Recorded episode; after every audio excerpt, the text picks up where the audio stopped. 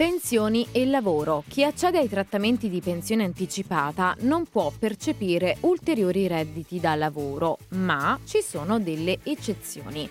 Vediamo tutto nel dettaglio. Radio UCI Focus. Ciao amici di Radio UCI, sono Giulia e in questo Focus Previdenza ci occupiamo di pensioni. Con il comunicato stampa del 30 gennaio, IMSS fa sapere che chi accede a quota 100, quota 102 e alle pensioni anticipate flessibili non potrà più percepire redditi da lavoro, che sia esso autonomo o dipendente.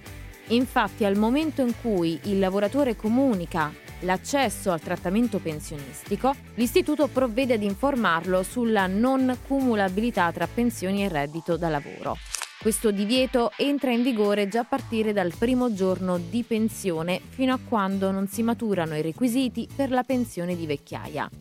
Inoltre, i pensionati che accedono a quota 100, 102 o alla pensione anticipata flessibile dovranno comunicare a INPS eventuali redditi da lavoro entro il compimento dell'età prevista per il pensionamento di vecchiaia.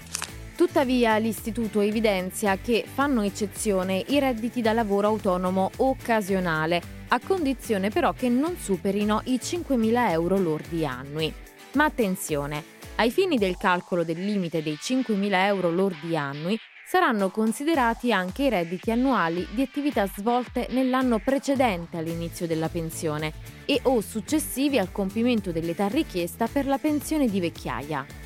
Infine, nel comunicato stampa, IMSS sottolinea che in caso di trasgressione dell'incumulabilità la pensione sarà sospesa e bisognerà restituire le mensilità ricevute.